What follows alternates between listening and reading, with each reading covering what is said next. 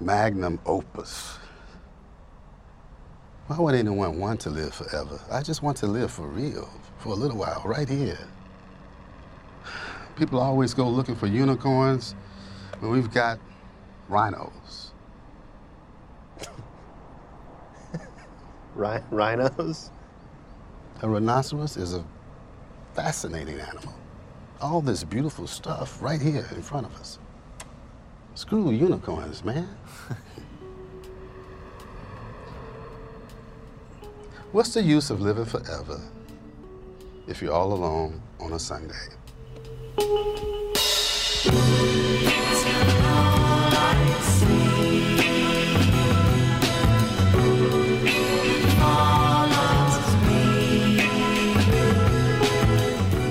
And welcome to Pod 49, a Lodge 49 discussion show where we go deep, analyze, reminisce, and otherwise celebrate uh, the, the long lost but never forgotten Lodge 49. We're doing our season one rewatch, and of course, we've had a special guest, fourth or fifth chair, on each of these episodes. And today is no different.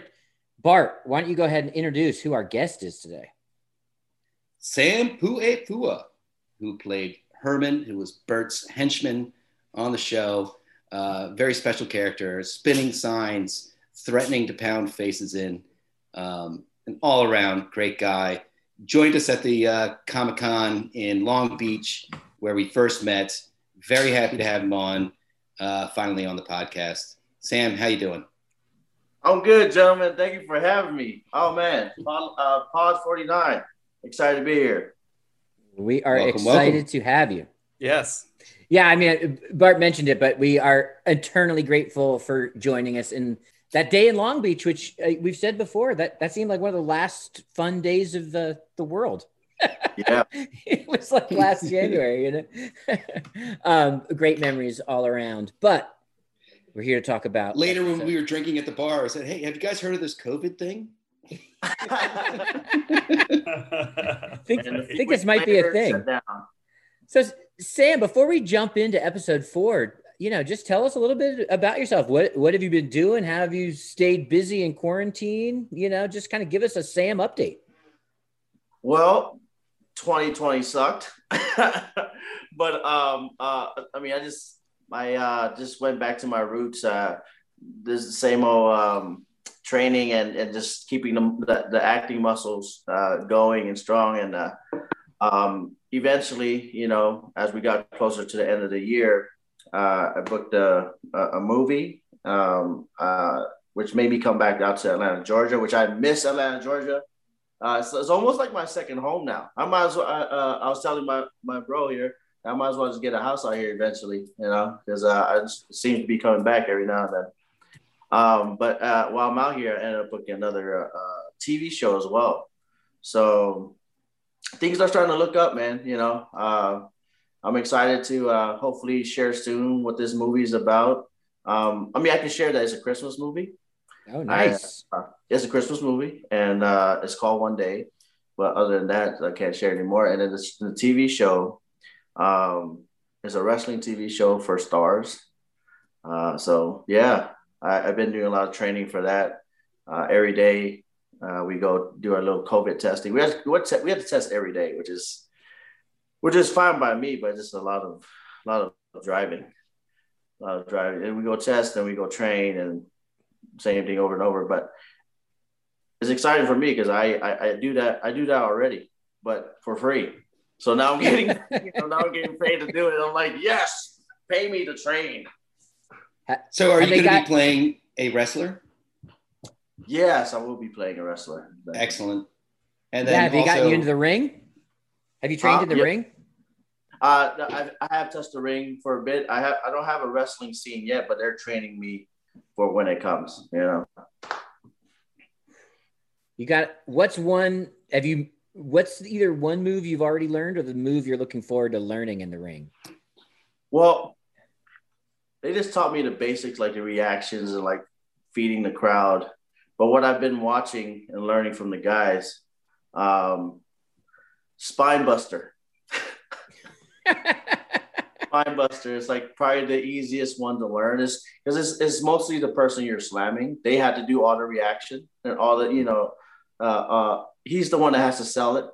You know, I just had to play a little bit part of selling it, but it's mostly on him. So it's fun, man. It's it's really fun. It's exciting to create and uh, be a part of something again. You know, um, if I think about it, this would probably be the time season three would have shot for Lodge, but uh, I just stabbed myself in the heart. Uh. Always so hard for all of us to stomach when we come to that uh, yeah realization. Well, True, we all have your wrestling show to look forward to. Let's just keep ourselves warm at night with that. and I would, I would imagine the wrestling acting is kind of a little bit like sort of meta because you're like acting as a character who is there for is there acting as a you know the wrestler. How do you find that? Um, it's interesting because you you uh, you had to play a character within a character, you know. Right. Uh, um, and I I feel I find it fun. Um, uh, having to go to a place where you know. I mean, you normally have to go to a place when you when you play a character, but it's like going to like opening one door and opening another, and then having to jump back to the other door again. You know. Um, uh, but uh, the cast I'm working with, you know, they, they, they all make it so easy. Even the, the crew, the director, and the producer, they all make it so easy to do, uh, and it's fun. It's, especially when you start putting on these uniforms. Like they had me, they had me in these crazy uh, wardrobes. You uh, these wardrobes you never find me like the the the day to day wardrobe that this character wears. You'll never find me wearing any of these, um, which I hear is a it's something people wear nowadays, and I just look at them like, "Are you sure people wear this stuff right now?" but yeah, man, um, it's fun. Yeah, exciting. So, Sam, one thing that was cool when we were out there in Long Beach is that you are from there, so you were able to tell us things about the town that not only we wouldn't have known, but other people who were on Lodge 49 also didn't necessarily know. Um, mm-hmm. So, can you tell us about like how you came to be on the show that was set in Long Beach? Um, it's so funny. Uh, I had got the audition um, as I was as I was on my way to Utah uh, to visit some family members. Oh, it was my brother's wedding. That's right. It was my brother's wedding. I got the audition and I looked and uh, uh, when I read it was from Long Beach, I had to uh, uh, I had to go in. Um, and I went in the day I was driving, not driving up to, to, to Utah. So I get there and uh, the first round was only the casting director, who's uh, uh, Deborah De- Deborah Zane, uh, and then uh, for I left to Utah, didn't hear anything back for uh, a week or so. Then as I'm coming back, I get the call. So hey, uh, they want you to call back, but this time it's to be producer and the director and all of them are to be in there. I was like, yo, hell yeah. I gotta go, I gotta go and get ready for this. So when I read the initial script, the character was supposed to be bald. Mm. The character was supposed to be bald, and he's supposed to be he look he's supposed to be this intimidating guy, and um, he's supposed to have like a tank top to show off his muscles or whatever which I did bring. I brought a black tank top, but uh, I, I was not going to go bald. Um, but I felt good about it. I was like, I'm pretty sure if they see me, you know, they, I'm like, okay, he doesn't need to go bald, which worked out because when I got in there, uh, when I get there, the first one I see is Deborah, who is uh, the casting director. And she looks at me, she's like, don't worry about doing your push-ups because I was, I was doing push-ups like trying to get, you know, get some definition going. look, look small uh, it's like, don't worry about it. They're from what I heard, they're gonna love you. I was like, no way. And that her telling me that made me even more nervous. I was like, damn, why you put that pressure on me? And I go in there, and it's Jim. Uh, it was uh, uh, Jeff. I'm forgetting everybody's name. Um, but for sure Jeff was in there. And um, for some reason, I put in my head that Paul Giamatti was in there, but I hardly thought he was in there. Uh, but there were five people sitting in the chairs, and um, you know, I, I, I go through the read and they make me do it multiple times, uh, different ways, and each time they they laughed at it, which to me I thought was a good, you know, I thought was a good sign. And then when they asked me, they asked me two questions before I left. They're like, "So where are you living at?" I say, "I, I live in Long Beach. I'm, you know, raised in Long Beach." And uh, and uh, they all had a big smile. And the second thing they asked me was like, "Do you know how to ride a scooter?" and I, in my head, you know, I was always taught like, yeah, tell them, tell them you know how to do it, no matter what. Which I do have experience, but I haven't rode it since I was like in the middle school or, or, or beginning years of high school. I haven't rode it in a while, so I just said, yeah, yeah, yeah, hell yeah, I know. Let's it like yesterday. But yeah, I, I, I, uh, as far as like uh, how I came to to to go for the character, like what I saw is, is I felt I felt like I had to play this character.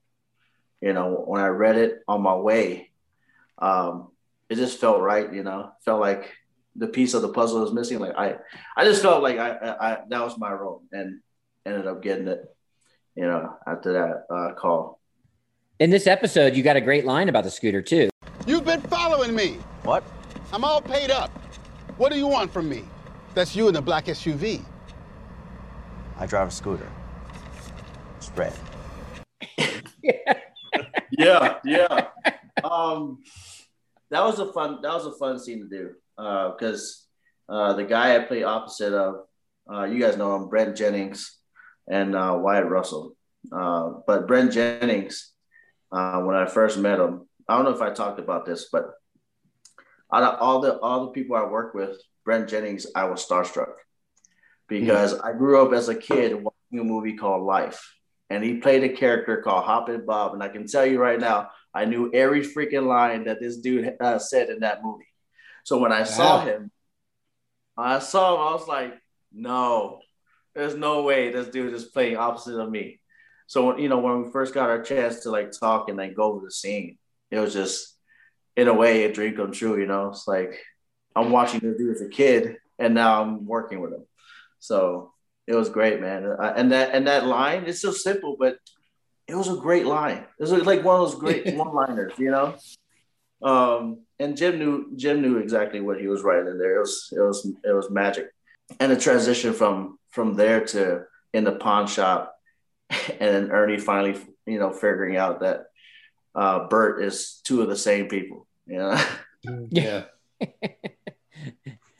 All right. Well, this I is a good. How, oh, go ahead. Sorry. How in earlier episode when Ernie asked you if you played ball, I thought that was also a, a very yeah. good about Polly like, or something like Jim Gavin line that's like kind of minimal but very sort of larger. Like I, I do, I would imagine that kind of thing happens very often. Mm-hmm. have you found that? Do you get asked that question in real life, or had you before then?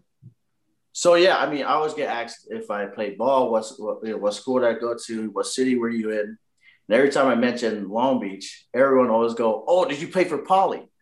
I said, mm-hmm. "No, man, I played for Jordan, Long Beach Jordan, which is like the the the the yang to like the yin of, of what Poly is. Uh, Poly is always like the representation of what Long Beach High School should be. But I was, I mean, I was proud of going. I was proud to go to Jordan, even though we hardly won any football games, man. oh, we had the talent. We had the talent. Just you know, um, it was just miscommunication from coach to to talent. You know, we had kids who who I felt had the had the the talent to go go to the NFL. You know, I myself, uh, I knew I didn't want to go to the NFL. I wanted to do something else. But yes, that line when that line came up, um, in my head, the the the the inner dialogue that I was saying when he when he said that line, I was like, forget Poly. I went to Jordan. Forget. I went to Jordan. I'm asking you these questions. Fun fact, and a lot of people don't know, uh, in Poly, there's two big celebrities. I think there's three, but I only know two. Snoop Dogg and Cameron Diaz went to Long Beach Poly. Wow. Yeah. And uh, I'm trying to break that for Jordan. I'm trying to like put a little stamp on there for Jordan, you know? There you go. Have, are you already at the top of the celebrity list for Jordan, or has there been a few? I don't others? know. pretty sure people don't. They're like, who the heck is that? I mean, other than the teachers, I don't know if the teachers are there that that uh, that taught me when I was there, but uh, hopefully one day, hopefully one day, you know, the school can be like, oh man, this guy went here. Did you already know you wanted to be an actor at that age, or was it did that come later? Yes, I uh, I I I took uh, at first uh, I knew I just wanted to be I just want to be in entertainment. I just want because I always like to entertain my mom, who is like my inspiration for a lot of things. Um, she took me to to see opera plays. She put me in choir, you know, and then she had me do like these plays. So, which I had fun doing, but I didn't, you know, I had nobody in my family who I knew do things like being movies and TV shows, you know. But my senior year, second semester, I um, I took a drama class, and just taking that class, even though it's you know for a second semester, just refreshing, like just made me or solidified my dreams of wanting to become an actor. And after that, right after high school, I just zoomed right over to Hollywood and like took classes, you know, did everything I could to just just be a part, just do acting. That's all I wanted to do was acting. And later down the road, eventually found out that I could do more than just acting. Acting will always be my first love, but I'm starting to dabble a little bit more into um, behind the camera now. Oh, really? Yeah, I well, I directed my first thing on uh, uh, after the first season. I directed a, an action uh, thriller piece called Mamba. Who the the film's still being shot right now, but I'm I have uh, as far as the feature goes, uh, I'm not taking the director's helm. I'm just going to be one of the, the supporting lead actors in the in the film. But I I'm going to be working on something very soon with a, a close friend of mine, and I think that's that's going to be exciting to do. What do you like about being on that side of the side of the camera? Oh man, um, every every every part of it, like creating characters, having to you know come up with a story, a story that I feel can relate to a lot of things that I've been through in my life, you know, uh, and having to tell stories that involve characters that look like me, um, you know, that had the same upbringing, and just you know show the world a little piece of that that world that I came from, you know. But aside from like the creative part, having to work with people who are really good at what they do. Like if you ever watch a good DP, they don't have to say much.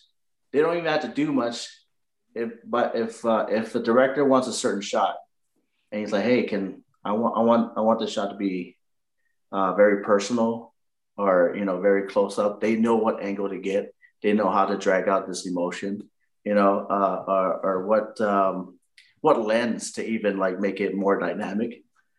Uh, and even with the lighting, the lighting crew, like this is fun for me to to work with like the whole department because you get to learn things, you know it'll uh, even with sound. Sound is such a big thing for production. A friend of mine, Cooper Andrews, uh, he always says uh, half of the movie is sound. Without sound, the movie will go back to uh, was the mime thing? You know, I'm talking about those mime, those mime movies. It's basically that, you know, without sound. So, um, yeah, just being part of a creative team, being part of a good team, and creating stuff that's that's what I'm all about. You know, I'm always gonna do acting, man, but I'm starting to dab a little bit more on that side now. Triple threat, triple threat, Sam. Write, direct, and act. All right. Well, let's let's dive into our analysis of episode four. And any of these like behind the scenes stuff, if you got them, Sam, you know, as we go into the making of this, we'd love to hear what actually was the secret sauce uh, in how this was made but Jim, give us the particulars on episode four. The title is Sunday. It was written by Bradley Paul and directed by Jake Schreier. And uh, we get, you know, the title of the episode at the very end when Ernie and Dud are sitting together outside of Larry's trailer that they've just discovered. And Ernie says, What's the use of living forever if you're all alone on a Sunday? So yeah, I mean, so from here we would go into like, yeah, what are the big themes or big, large plot moments we that stood out to us or that we that hit us on the rewatch? Um, well, for me, when I rewatched it, it seemed like everything was a letdown. You know, mm-hmm. for everyone, it's a letdown for uh for for Brent. You know, he confessed that uh, um obviously Connie knew, but Brent confessed that you know he only has a few days, a few Saturdays left, and he wants to spend them with Connie. Connie tells him, you know, we gotta we gotta take this break. You know, it's too much for her to handle. Even for Connie, that's a letdown. Because I'm sure, like you know, that's that's something that she wants too. You know, because even though that whole relationship is is complicated, but everything was a letdown. Uh, what was it? What else what happened in there? Oh, pancakes. You know, mm-hmm. and the whole like that whole that, that, that having the kids uh, uh, at the lodge uh, Scott uh, uh, wanted to have like this nice outing, you know, having you know talking to the kids, having pancakes, having a good time, and this this uh, this mummy, what do you call it? Re- uh, Reliquum Requiem. I think the only the only one that didn't have that letdown. Well, actually, no, even even Blaze had a letdown because people uh, uh, people keep calling it a mummy. Did I ever think that we would find a reliquum corpus in our lodge? Uh, well, uh, the answer to that Melissa, is no. Well, do you mean the mummy? I mean the reliquum corpus. That's why I said. I'm sorry. It's just that I'm getting pretty, pretty tired of people saying it's a mummy. And to him, like, no, you got to follow the way of the lodge. This is how they said it, you know. And uh, but more, more so for more so for um, for Brent and uh, and uh, even even Dud, you know. So I felt like felt like that whole that whole episode was all letdowns. But the scene that I was in uh, when he goes into the pawn shop and figures out Bert is um is is the pawn is the pawn guy and also his bookie. There there was many takes where in the end after Bert goes, if you mention anything about my list, Herman will smash your face or whatever, you know. There was moments where I wish I was looking so I was looking forward to, to having them keep that, but it did, I guess it didn't work. Um, but it worked at the time because after he said that, he gave me this look, and he he actually said, "Herm, man, Herm, you wouldn't do that, right?" You like as Brent is taking him away, he's like, "Herm, come on, man, you wouldn't do that." each time I'm, you know, each time they're doing their cover, uh, his cover of that, I almost bust out laughing. I almost bust out laughing, but not only that, I felt so bad for Dud, you know, because like he thought he was gonna. There's there's a letdown for Dud right there. He thought he was gonna win finally over Bert, but it doesn't happen, you know. Yeah. And uh I was, what was it? I don't think I was originally supposed to eat the burrito and I ended up just like just eating. I mean, uh, normally me as a person, Sam, love to eat, right? but uh, uh, I feel like uh, uh, me and Herman had that same that same connection. So when they gave me the burrito at first, I think they just wanted me like to, to open it slowly. But I just started eating away. I'm like, I'm not gonna sit there and like just unwrap it. You know, I'm just gonna eat the whole burrito. And I think I ate maybe seven, eight burritos. Totally. During the whole scene, just filming of the whole yeah, scene. I didn't eat the whole thing. I just I, I just took enough bites, and then they went and got me a new one. So each time they had to give me a new one. I thought they had and, union rules about that, overstuffing their actors. No. was the same uh, flavor of burrito every time? It, it's it's the same. It was the same. It was it was only a bean burrito, which is like not my favorite to eat. But hey, man. well, was it if it was filmed in Georgia? That does sound painful. If it was filmed in Long Beach, probably all right.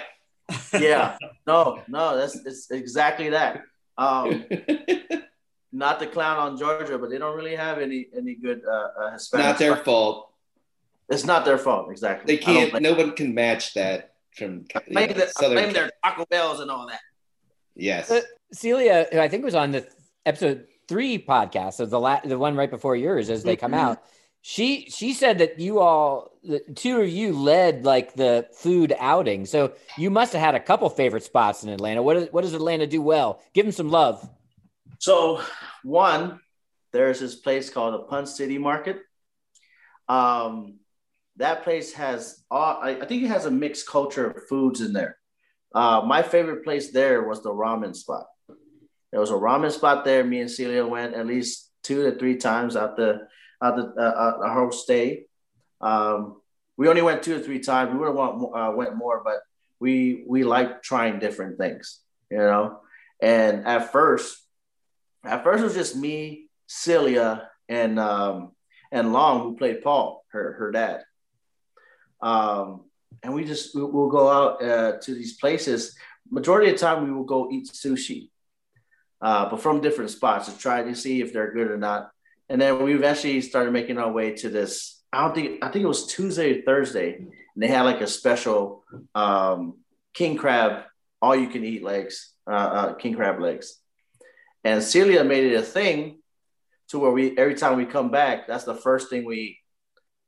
And I said, I did not say no to any of this. I agreed fully.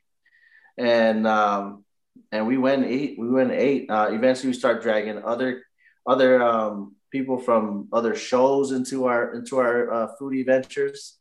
Um, started making friends with other people, and we just had to, we didn't only have actors or people from our from uh, from our show. We had like stunt crew members, even crew members joining us uh, when we came to Long Beach, uh, we did the same thing. But Sonya, Linda, and the scripty, scripty's name, uh, joined us, and we all went and ate at a place called the Attic in Long Beach, and uh, it was fun. It was fun uh, getting to see them try like the the mac and Cheetos. Have you guys ever tried the mac and Cheetos? Was mac and No. cheese with Oh, sounds it was, great. It was, it, was, it was fun watching their faces. And they're like, what is this? Cheetos and mac and cheese? It's like, yeah, this is the foodie life. All right, so we'll close the foodie portion off and say that Celia also told us that when you visited you're in town in New York, she took you to some spots. So what what was your highlights of her New York City food tour with you? I'll, I, I'm going to put this claim out there. New York has the best pizza. I have We not know. been to Boston. I have not been to Boston. I have not been to Chicago, which No everyone's need. telling me, but I'm like, New York has the best pizza. Um, she yeah, she's taking me to uh, obviously her favorite pizza spots. Um, I told her I wanted to try every single pizza out there, uh, and then she took me to like a, a, a Chinese spot, which was really good. I think that was our last that was our last meal before I came back to uh, to California because I initially went out there for uh, for a film festival, which I answered the film I directed, and uh, we won. Actually, I won. I won best director, action, and and uh, and uh, the lead actress uh, that I had in the in the, in the film. Uh, she won best best actress. Yeah. So Can uh, can people stream that anywhere, or where can you watch that? no, because it, it's being pitched. I, um, so initially, the uh, the lead actress, she's also producer and writer of the uh, of the short. Um, she and and uh, her team of producers are working to make it a show right now. So, um, unfortunately, it's not online for anybody to see. That's why I went to New York, and uh, she like just took me around. I felt like a a, a, a, a tourist. I was well, yeah, I was a tourist. Um, but she took me around, showed me New York, and and it was great. Yeah. Awesome. Well, Bart is a restaurateur in New York, and we've invited Celia once, uh, which might be soon. Uh, but maybe so. Maybe next time you're in New York, we, we'll do we'll do a big uh, uh, food tasting at Sidecar. Come on by. Say no There's more. actually, I train a lot, so I eat a lot. Let's do it. yeah, let's do it. We have good food for people who train a lot. It's very uh, fattening. Already- high carbs. I we used to have a guy who was a, a cycle trainer, and he would come and eat uh, a, a full fried chicken and a burger when he was done when he got off work, and he was like a perfectly built man, great shape, never affected. I, it was amazing to watch how much he could eat. So yeah, we got it.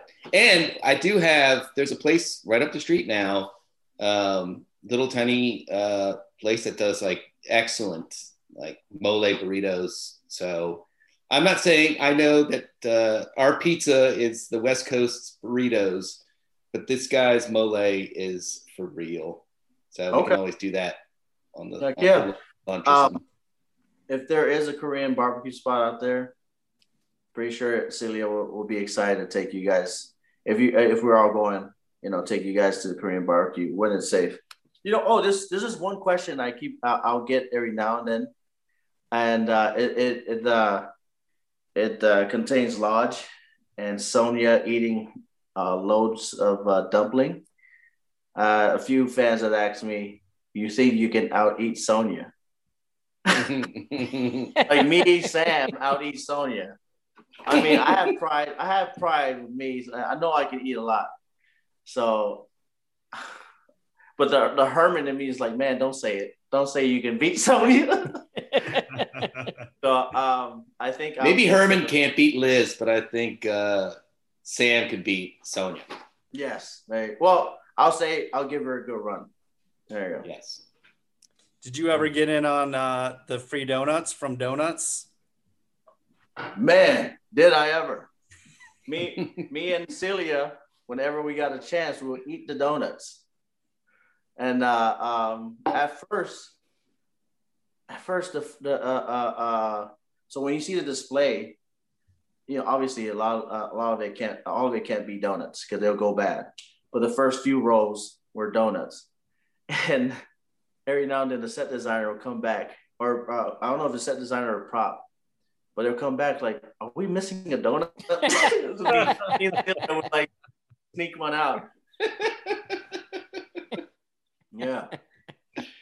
That's, that's we used to have a dishwasher that would, uh, you know, we when we made the gumbo, we would we used to do it this way, but we would cook the shrimp ahead of time, and then it was every dish got three of them when we were prepping it out, and Oh, then right. it, when we got to the last one, it would always be missing like one or two. We always knew it was a dishwasher was just grabbing one.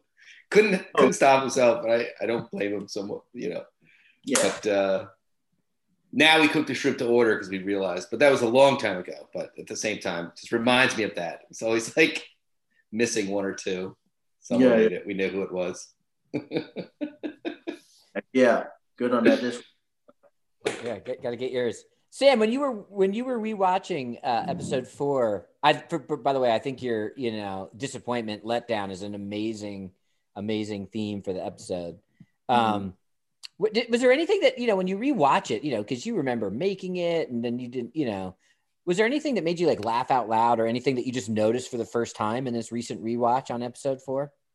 Yeah. Uh, I so when uh, uh when they're doing the little drive uh driving scenes with uh, uh Dud and uh, and uh, and Ernie, I didn't notice at the time, but when I rewatched it, when they stopped at this stop sign, and they and they see Ernie's old friend, that that street is literally down the street from where I live now. Mhm. nice. So I was I was watching like, no, that can't be. And I uh, ended up walking until I found the spot. Uh, I forgot what street it was, but it's it's uh, it's literally in downtown Long Beach. It can't be anywhere else than downtown Long Beach. It, no, it's just it was just fun uh, rewatching the scenes and noticing which were the actual part of uh, Long Beach and which were Atlanta, Georgia. Sometimes it was shot so good that I myself Yeah. that part was Long Beach. Until I looked again, I'm like, no, that's not in Long Beach. What the hell? What else did I notice? Um, oh, when I rewatched it and the, the little kids are, are playing with the uh, Requiem Opus, I didn't know that the jaw came off. Yeah. I know that this time too. The kid is like Yeah, grabbing it and putting it back and forth. yeah. Rose. I didn't know. I'm like, wait, that happened? How did I not notice that before? And it's so, it's so crazy. Like, how do kids not be afraid of a corpse? You know, Some I, of them I are. don't know. I don't know a kid in, uh, uh, that I know would would just sit on top of, of a, a dead body and start playing with his jaw. I mean, I think it's the kid who's um, Scott is explaining how he's stopping terrorism at the border, who runs off screaming, who's the one who's like not into the whole thing. He's like a natural, like a cab kid or something. And then like, uh, you know, I think he's he's like, has anyone seen my kid? And then he's like, ah, run, goes running through, screaming through the thing. And I think, you know, he's a sensitive kid. He he didn't like the he doesn't like the photographing. He doesn't like the interrogation by Scott. and then he doesn't like the dead body. You know, that kid, yeah. I give that kid up for that scene because um, just him running through one door all the way past everybody and running to the other door. I just found I just found that scene, or at least his what he did, uh, brilliant. You know, it just it was fun to watch, and I found myself laughing. You know, when he's doing his own little scream thing. Um, I think another part uh, I, I I found funny, or Blaze to me is funny as hell. Blaze, Yeah. I mean, Yeah. at the time, I think Blaze was the only real alchemist. Dud was on his way to becoming one, but uh, at the time, he was the only real alchemist. And I think that's why he, you can see he's the only one that appreciates everything that's happening within that episode. So uh, I think there's a moment where Scott is they're all in that room with the with the Requiem Opus. Scott says something and and Blaze looks at him and gives him this like, you know, gives him that look. I don't know if you guys go watch it again. He gives him this look like disbelief, like, are you in a lack of a better term, are you dumb? Like, what you know, what are you talking about? And then he gives that that same look when he's uh, getting interviewed, you know, and he does like this, he does this like uh this scream. It's not a mummy. Yeah, it's not a mummy. And then they they cut it in the. they great cut in and they- make him look like a loony. Yeah, exactly. Yeah, David Pasquesi has such a he goes from like zero to nutty with his facial expression so fast, you know, because Yeah. he's like sometimes he's like a real like mellow guy, kind of blends in, and then when he pops weird, it like it's like just explodes. Yeah. yeah. He's amazing at being uh, comedic and serious. Like he goes back, he can go back and forth very uh, easily, and uh, it's it's very impressive. And uh, yeah, he's great. He's an improv master. You know, Yeah, dude is so good. He can he, he can ad lib really great, and he like he has these great moments where he just pull. I don't think I don't think anybody, my opinion, I don't think anybody could have played that character the way he did it. You know, that's true, and I feel that about about basically every character on the show, including you. Thank you, thank you. Yeah, I I I, I believe that as well. I, I, everyone was was picked perfectly for their character, and I think they all played really well and like con- they all complement each other. You know, so um, great job to uh, Jim and everyone for you know gathering these group of group of misfits. The um one thing I noticed about this episode now. Lodge 49 I find is funny all the time, but this one, did anyone else find themselves like Yes, kind of laughing out exactly loud you're s- more than usual, like on like Yeah. one liners and zingers and even like visual gags. I was like, this one's like a little zany or a little bit more like just funny. Yeah, there was a lot of great throwaway lines that were uh, like only because I was going back and watching it and jotting down notes that I even pick pick up a lot of them. I think I probably noticed them the first time around, but this time around, I, you know, because I paused it, I, I noticed them all, and I, yeah, I thought there was a lot of great lines that I, I wrote down, but we can talk about whatever. Yeah, Go that was throw one out. great. Throw one out. Well, for starters, I love the way that Dud says, um, I got some of it in my mouth, or him.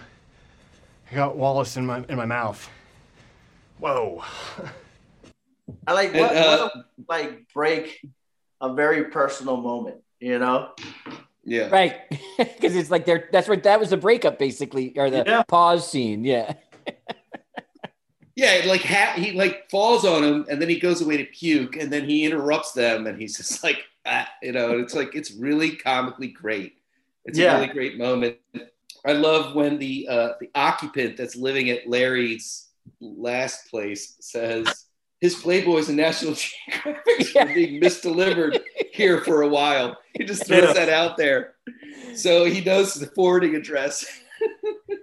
That joke is so good and it does so much character work, right? In like four Yeah. words. It's like laugh Yeah. out loud funny. And you know, like you you know Larry like at a more intimate level after the, that one line. Uh, my favorite laugh out loud moment was, and this is, you know, it kind of encapsulates the whole like d- dynamic of the show or the the conflict of the show. Dud is saying, you know, uh, Scott's like, you gotta go get, you gotta go get pancake mix, and Dud's like to Ernie, like, we should go get Larry. You know, he can tell us about Wall Smith. He can tell us about the True Lodge. and Ernie goes, "But the pancake mix."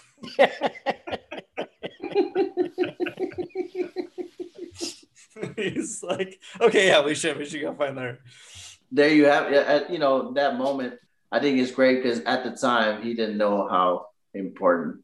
You know, I think I think his life was getting in the way of what what was really important. You know, as far as like the lodge goes, Mhm. and that that's that's what makes that scene great. Dude, there was a lot of moments there. There's a lot of moments in that episode that were uh, that were just you know this whole this whole show it's is uh it's binge over and over again. You know, uh, uh type show.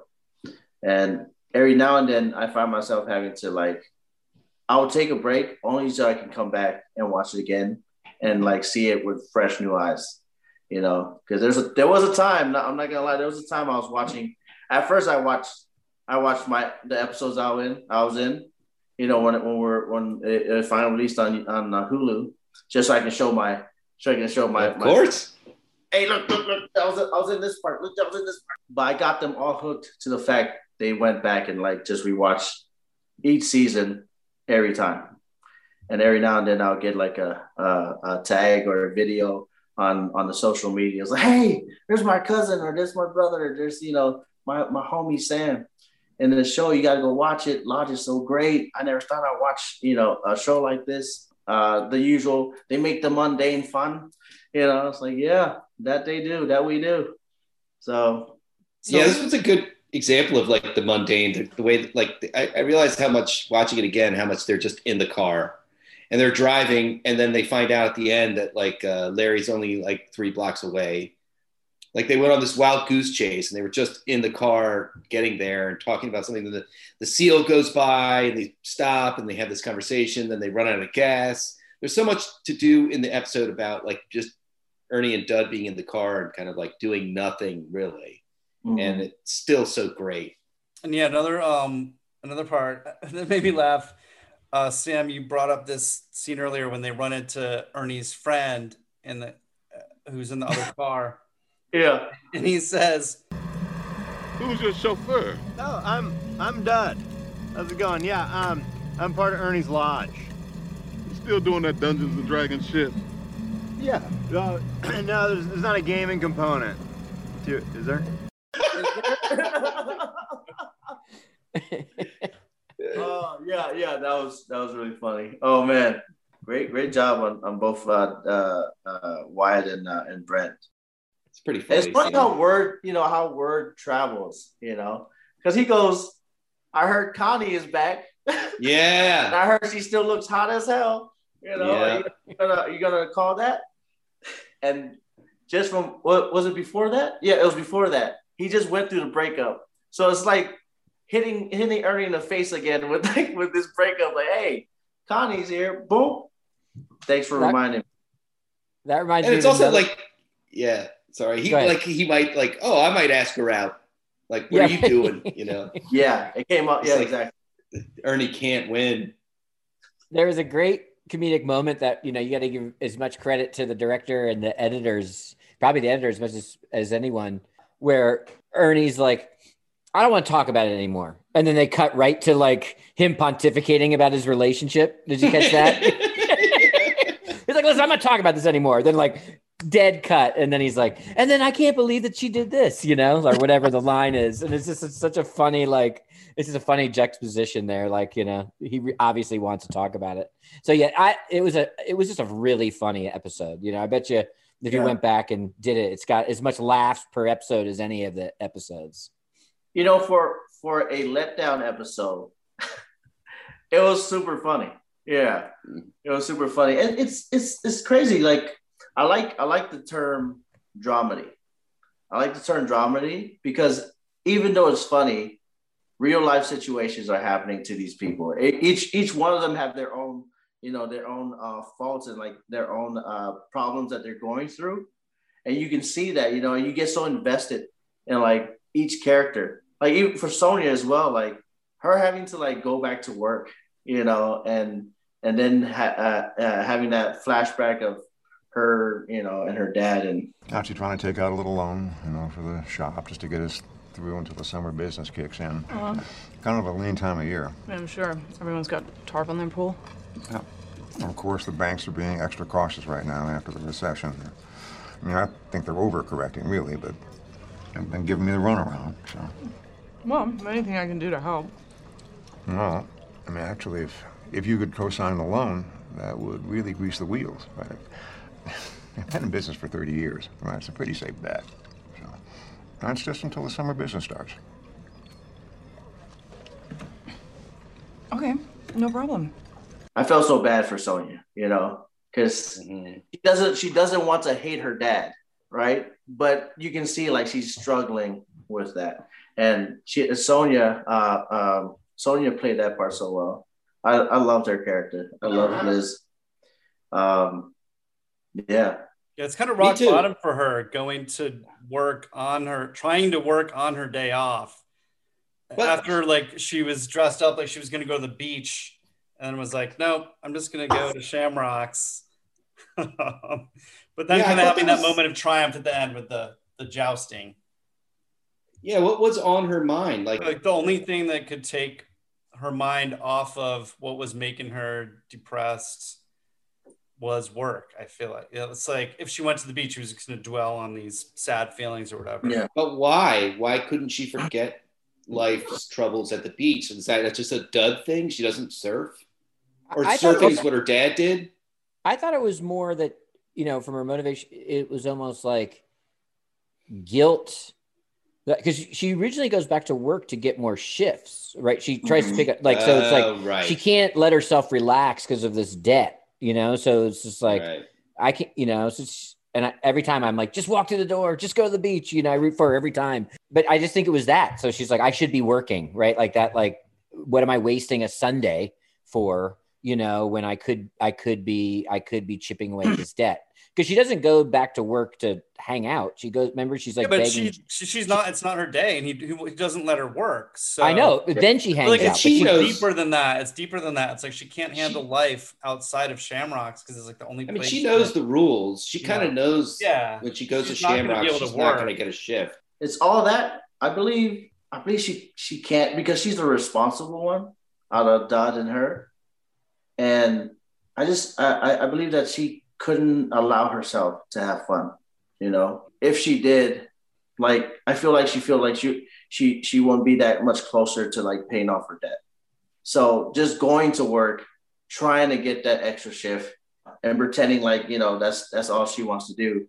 Um, I just think when she thinks back to the debt and thinks back to her dad, like she wants to get this over with, but you know, not getting a shift, you know, and drinking drinking her problems away, and just doing reckless things like getting into a car crash with the with what's uh what's his uh um champ champ, and then immediately waking up as somebody some random dude Uh, it's not random. It's the it's the it's Corporate. the corporate guy, but just waking up at someone else's house without even knowing you got there. You know, I think just numbing numbing that fact of having to pay his debt and then nowhere near close to ever paying it, you know, was that's that's I felt uh that was deep and that and I just felt so sad for her. I was just gonna throw in as a brief uh, Secrets of the Scrolls thing. When she's leaving Corporate's apartment, we get a glimpse. She she takes off that tinfoil crown, and when she puts it down, and we see for the first time Janet's book. So we, we don't know who Janet is yet. We haven't been exposed to her, but see Janet's book, Me, Yes, You, and that bobblehead of the globe guy that we're, is going to become important in an episode or two, a couple episodes later. That's Janet. Olivia. By the way, congratulations to your baby. yeah, Who's- new mom. Yeah, you're a mom now. You're four four months old, right? Beautiful baby, uh, and I, I I can tell she's just loving every moment of it. You know, from all her stories and stuff. Um, but yeah, she fantastic. Janet casting. Oh my goodness, she was she was hilarious. She was hilarious. Yeah, she's great, and she's one of our first uh, ever guests. I think She was our first. Yeah, she was our first uh, actor guest, uh, first anything guest. Yeah. And she got into acting because of her dad. So it's in the Yep. family, all in the family. So it was uh, wonderful to see that she had a kid that she's extending her own family. Congratulations. I met Olivia in the most interesting way that uh, I could. I mean, I don't know if it's the most interesting way, but for me, the most interesting way I could ever meet somebody. And I was for my birthday. Uh, and uh, I, I've never met Vic. I never met Olivia, and I never met David, who plays Champ. But Celia uh, invited them, and I don't know if Celia told you, but on my birthday, she she bought me a cake, but she decided to take one of those scooters. she decided to take one of those scooters, and I guess she got into a bump and she fell and like the, the cake a little bit, but she saved it. Anyway, she, uh, you know, she uh, I, I meet them in the in the the restaurant part of the hotel, and Olivia's there, and the cake is there waiting for me, and they all sing me happy birthday. And uh, uh, uh, Olivia, uh, she starts singing. I think I, I, I uh, instead of blowing out the candles with like how everybody does it, blow out with, with your breath. I did this thing where I just used my hand uh, from the pre- from the air from that to blow out the candle, and she starts singing this Black Mamba song. Uh, I guess because that moment was magical, whatever. But I still remember it as like one of the coolest songs. I'm like, what? The, where's this song coming from? But I dig it. Heck yeah. but uh, yeah, I met Olivia that night, and we all just had we all just had a great time. You know. Sam, when you were watching this one, what you know, because sometimes you don't know when you're filming it, and even when you're watching it episode to episode. But did you see any little hidden secrets of the scrolls in this episode of like little Easter eggs you knew were going to be important later on, or any of those things, sort of like what Jim mentioned around like the first glimpse of Janet on her book cover? Yes, that and and the and the photo of uh of uh, Larry's mom. Yeah, you know, obviously I didn't get the scripts for for the episodes I wasn't in, but um, I knew just seeing that and like seeing uh, uh, Blaze finding that that that notebook, I knew that photo was going to be important. Like she was going to have like this big moment, and it actually, you know, it actually did actually have a big moment, and uh, I think that was one of people's favorite episode was her like, you know, coming to her own after you know getting with these men who who just in the in the lack of a better term user, you know. And I think that was that was awesome. It was awesome to, to see a woman just empowering herself and telling herself that you know I can do this. I don't need to wait for a guy to to help me or to do it for me. That she can do it herself. So you know, coming from a family that has I have six sisters, so you know I'm pretty sure they love seeing that moment. You already mentioned brothers multiple uh, times. So how many total siblings do you have? I have uh 13 total siblings. Whoa. Wow. Yeah. The oldest, my oldest brother is his birthday today. And uh he turns uh he turns 43, but the dude still looks 36. So you gotta give it to him, you know, um called and wished him happy birthday. Yeah. My oldest brother, and then my youngest brother is 24. Wow. Wow, that's a We're lot. That's, that's pretty packed in there for 13. Yeah. Yeah. Yeah. Yeah. Where are you in the order? I'm number seven. Right in the middle. Yeah. Yeah. One little secret of the scroll that I loved because it, especially since it was a, you know, kind of includes a future scene with you, Herman, and, or Sam, uh, is I love when we get the frame shots of the mini mall with the with the slide because you don't really like it, it you know it, you don't really if you don't know it's coming whatever but it, it's so it's such a totem in episode two for liz and then your fights you know the great the great uh battle of the the parking lot there between you you all and the family you know with the pool playing prominent there. It's just so it, it cracks me up every time in these first couple episodes of season one when they frame the pool uh, pool slide in those shots Oh man, when you guys come back around to talking about second season, let me know because I would love to talk about that. Uh, that one take, that uh, the episode we all fight in the parking lot. Man, Tell us now. Yeah. that tell us now. Oh yeah man. go for it Obviously, that that episode was fun to shoot. Um, Jake Jake uh, again directed that episode. Uh, fantastic job uh, on directing it because he had this vision of this doing like a one take throughout the whole scene. You know, following him from the car all the way to like uh, almost in front of donuts. You know, and it it was so fun to see the whole process um, and everybody doing their action. Uh, Liz or Sonya was such a badass climbing onto the truck, you know, ripping off signs. It was like a kid watching this this major uh, motion picture movie for you know, or watching a movie for a first time.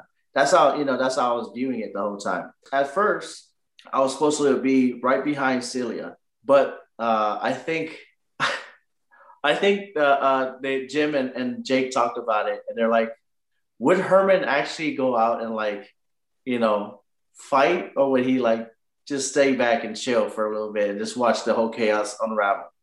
And I think they made the change because uh, uh, the first few takes I was behind Celia. Uh, I think uh, you know I was helping them come into the into donuts, and they're like, "Nah, that's not Herman." So they changed it to me just sitting on the side uh, leaning against. I was. They didn't get it in the shot, or they didn't keep the shot. But I was leaning against the pole and drinking a a Gatorade or something like that. Which, uh, but that whole scene from Dud getting out the car, uh, Garson, or Gerson, Gerson, Gerson, Gerson, and Champ, you know, having to take off uh, uh, uh, Boogie. Is it Boogie? Yeah, the kid. The son? I'm Yeah. not second names. Okay, Boogie taking Boogie off. Just all that just was fun to see, you know. Uh, and and we did a whole, you know, they did a whole bunch of rehearsals before we even did the take, and, and I'm glad it, you know, it came out. It came out really great because uh, Jake did a good job on that episode. That actually, you mentioned it a few times, Sam, about you know, kind of getting behind the scenes, directing, writing, production. Was there any anything you picked up on Lodge Forty Nine, or anything that kind of in, inspired you, or you learned, or like helped motivate you to do, you know, sort of more stuff on a on TV and movies beyond just acting? Did you pick up any tips on Lodge Forty Nine?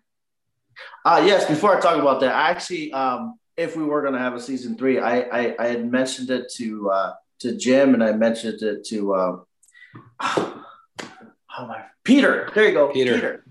Um, I mentioned it to Peter and I said, "Hey, is there any is you know one of these days when I'm not shooting, can I shadow one of these directors?" And they were all fine with it. They're like, "Yeah, you know, just let you know." Uh, and I said it. I said it towards the end of uh, season two, like when I was rapping and stuff. I should have said it uh, uh, while we were shooting uh, season two. I did learn. I did learn a lot of things. First season, I learned a lot from uh, Rando, uh, only because of the situation with the scooter and everything. I told you, and I got really close to Rando. You know, he made it like the uh, he made it a joke of the whole season. You know, hey, are you good this time to ride a scooter? uh, but yeah, I got really close, and like just watching him work. Being uh, directors, you know, a lot of times they're under pressure to to get their shot in, you know, uh, and sometimes you can't always do mo- as many multiple takes as you like.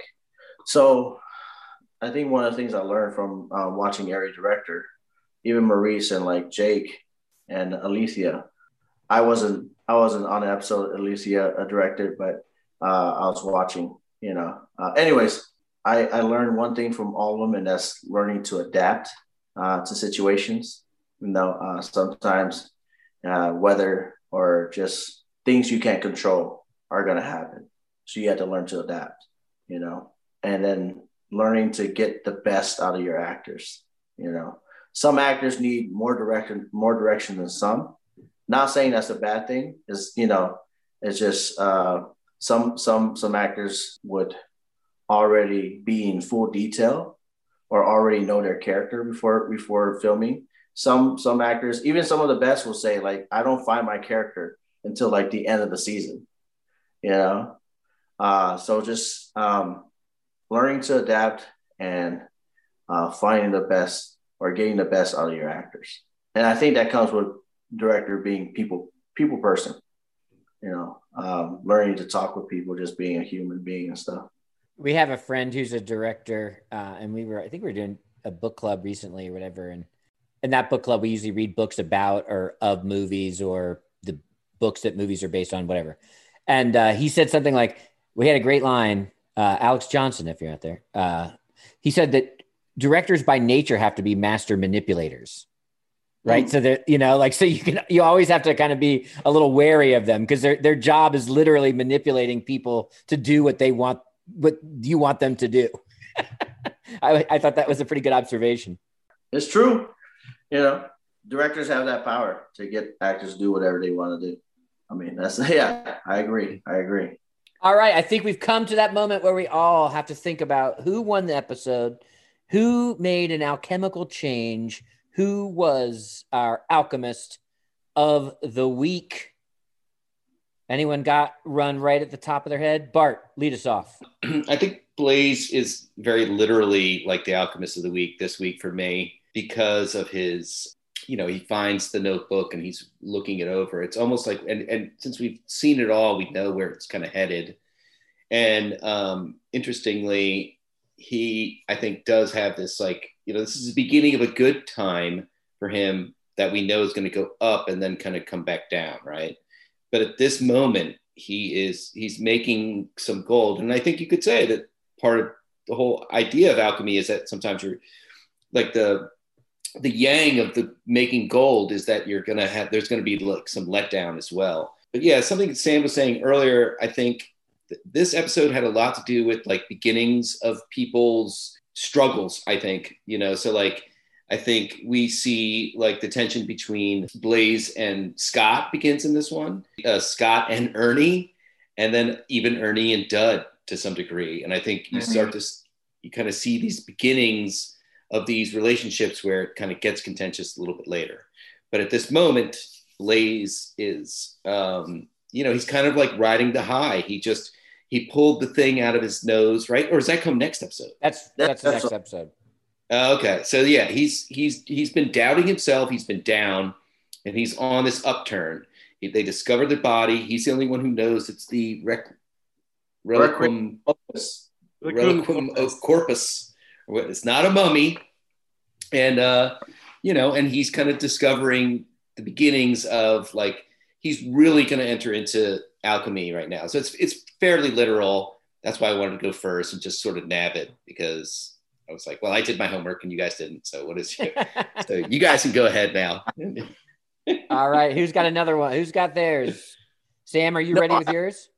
No, I would have to agree with uh, with Mark because I was going to say Blaze.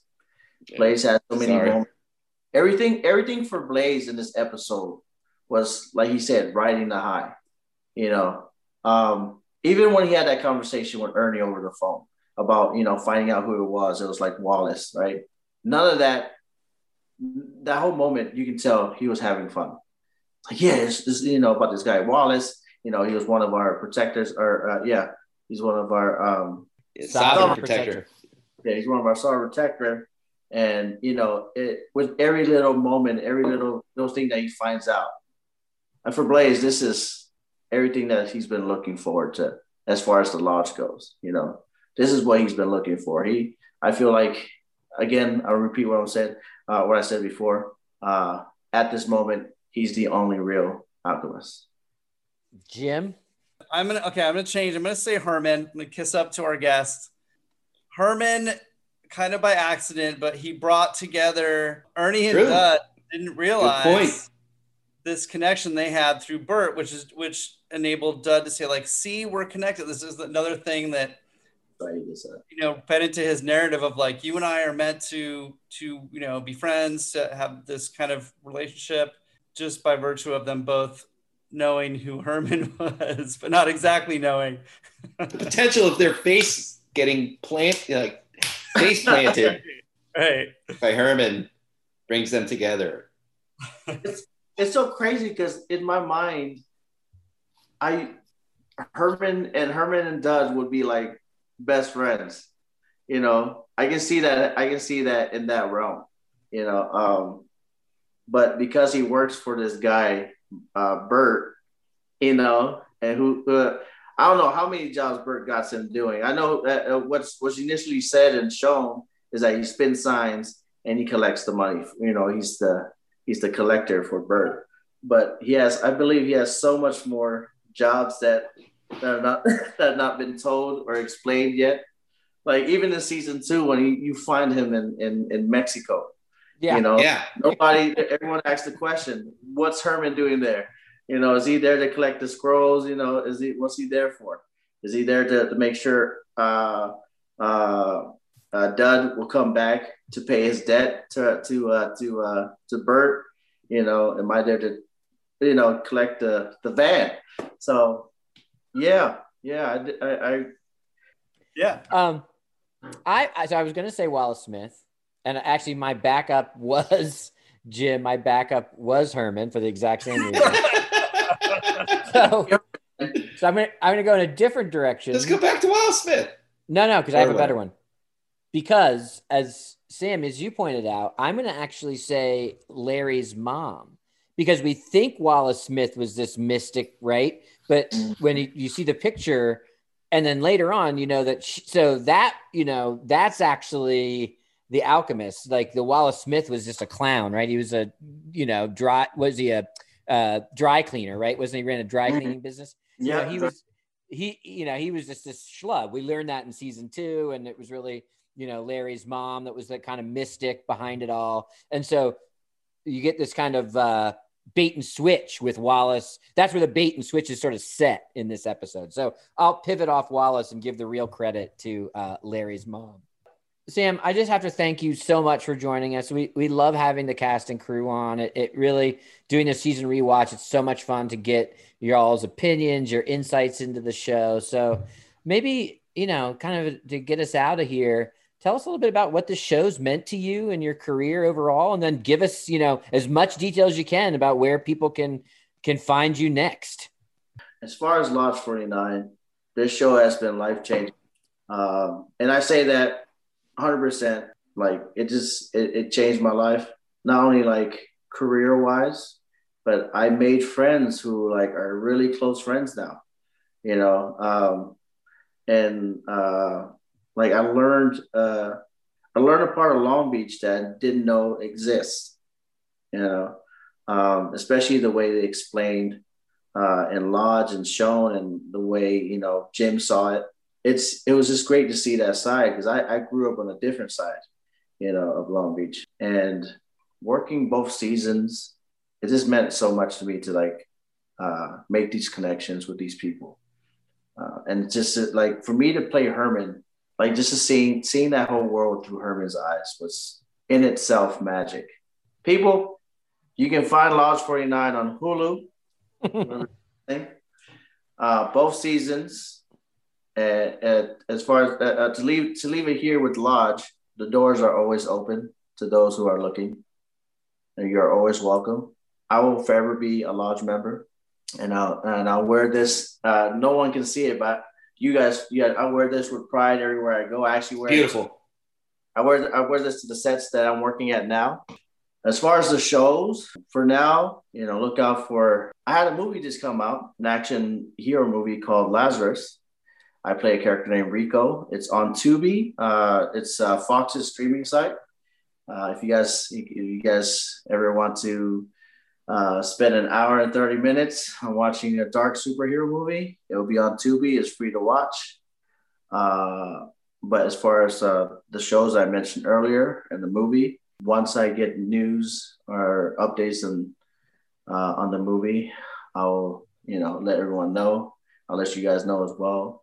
But as far as the the show I'm working on now is uh, it's called Heels. It's on um, Starz or will be on Starz soon. But as far as like the character name and what I'm doing on the show, other than wrestling, that's all I can say. Uh, I look forward to sharing more news with you guys. I hopefully next time we talk, I have way more things to talk about as far as like work wise. But yeah, man, I'm just enjoying my time in Atlanta right now. I'm glad you guys reached out to to do this uh this podcast, man. Yeah, We're glad to have you. Uh, so Pleasure. look out, look out for heels on Starz. Uh, I get, I get it, like a wrestling heel, right? That's what they call they call bad guys. There you go. Great Uh, term. All right, and so we will be back at the next episode. We'll be looking at episode five. So check us out for that one. Thank you, Sam, and Thank see you you, in the next guys. episode. See you guys. Thank you committed to the function, shit. Throwing up fingers, I know it's up to. Twisting in the middle with the dump tuck. Homies get the gun tuck. If a sucker on a trip, Long Beach, Kelly, Cali, West Coast, in this bitch. I show up in this motherfucker. Flies to burn, hit the homie on the celly light.